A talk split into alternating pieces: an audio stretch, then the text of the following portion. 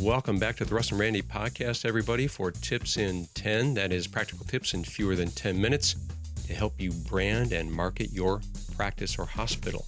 And we're pretty pumped about this particular episode. We may or may not be able to squeeze it into 10 minutes, but Randy and I are both pretty psyched because this is our We're celebrating our birthday. this is our one year anniversary. I guess technically this is season two. This is season two. This is crazy. I've got you know on my on my blog, I've got this you know new podcast image. I've got to get rid of the new because we're getting old now.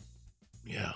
I actually finally took the sticky podcast that said on our website, new podcast. It's like, well, it's not new. Yep. We're over 60 something episodes, and I think we've we deserve a little bit of a pat on the back for being at least consistent. Certainly poor quality. Yeah, yeah. But we're consistent. That's right. We're always there, uh, or we're always here. And what Russ and I thought we'd do today is talk about lessons learned, both kind of technical and practical. Um, no real format, but I think we're going to each have a few thoughts of what we've definitely learned. Well, I know I've I've learned several things compared to what I expected when we started this. Even though we started recording a year ago, Two years ago. yeah. We started this process, I think, two and a half years ago. And like a bunch of type A doctors, we thought this would be something easy. We should be able to publish in three months, which turned into 15 months, mainly because we're type A doctors. Yeah. Perfectionists. Right. And you know, we weren't going to launch until it was perfect. And guess what? It's never perfect. Damn it. So, Russ, what, uh, we were just chatting a few minutes ago, and I think that I, I liked uh, the flow of your lessons learned. So, why don't you get started and I'll chime in. Well, let me just say, um, we'd both like to apologize because of being type AAA surgeons, specialty surgeons.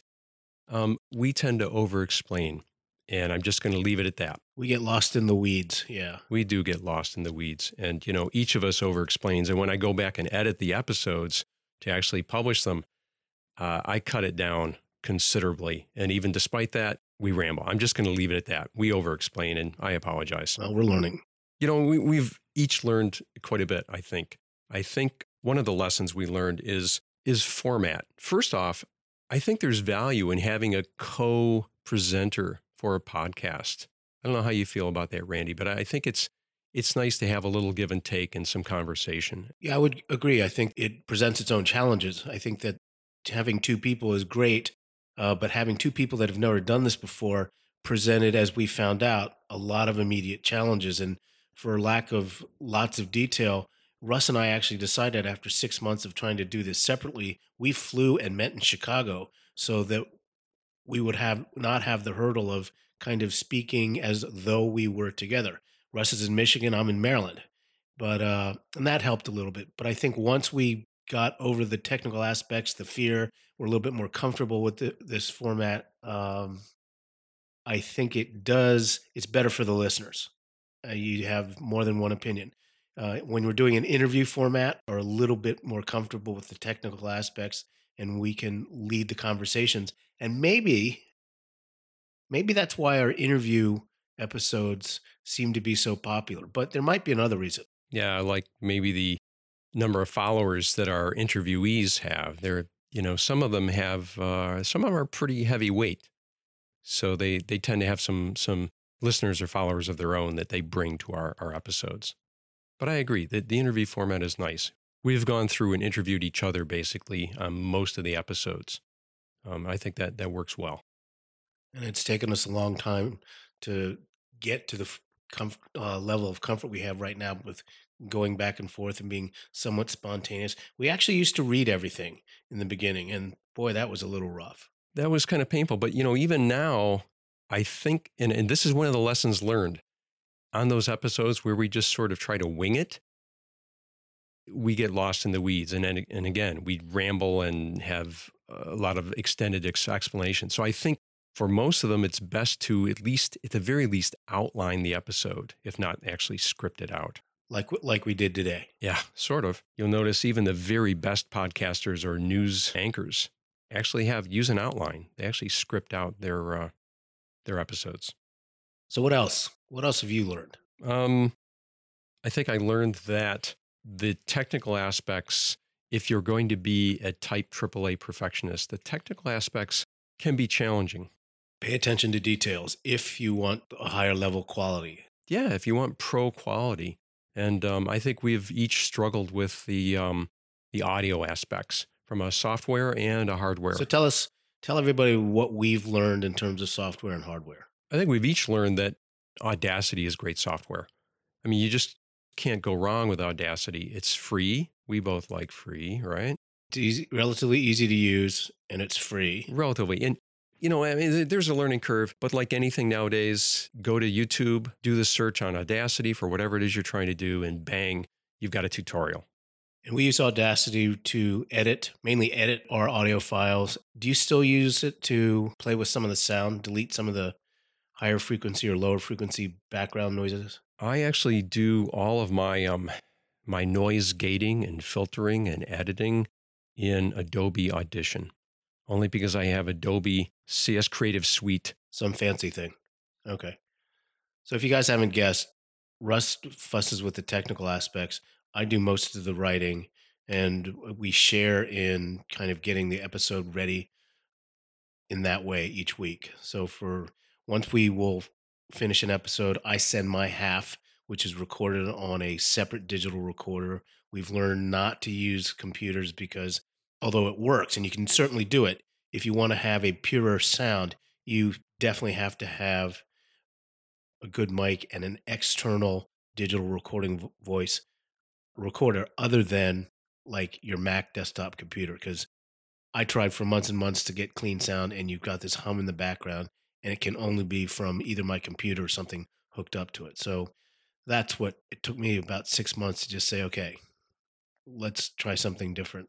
And I think we're very pleased in the last since I we kind of upgraded um the quality of our sound is has is much better. Yeah, I I'm agree. saying it's great. Actually, it's great. Yeah, they, there- there's two issues. And I'm just, I'll be very brief. The first is your computer sound circuitry is not made to provide professional quality sound. It's that simple. And if you want to record to your computer, you need to have some sort of interface, and that's going to be as expensive as an external digital recorder. So just get the external digital recorder to record directly to that. Right. I use the H4n Pro and I think As do I. and I think I got it for 149 bucks. It's an Amazon recommendation. And it is it is the gold standard. Yeah, it is I never thought I could love something like this, but it it looks, feels and is cool. You know, yeah, it's it's pro level. one of the things that I learned or I'm learning about is that you know, we talk about blogging, we talk about SEO, we talk about engagement, we talk about social media. One of the things that I'm learning is is that a podcast although popular most of our listeners I think are detached from the internet when they're listening to what we have to say. And what I've noticed is that we are getting or we have received very, very little feedback on either our Libsyn or iTunes or even our website. And it is noticeably empty, if you will. There's very little dialogue in terms of comments.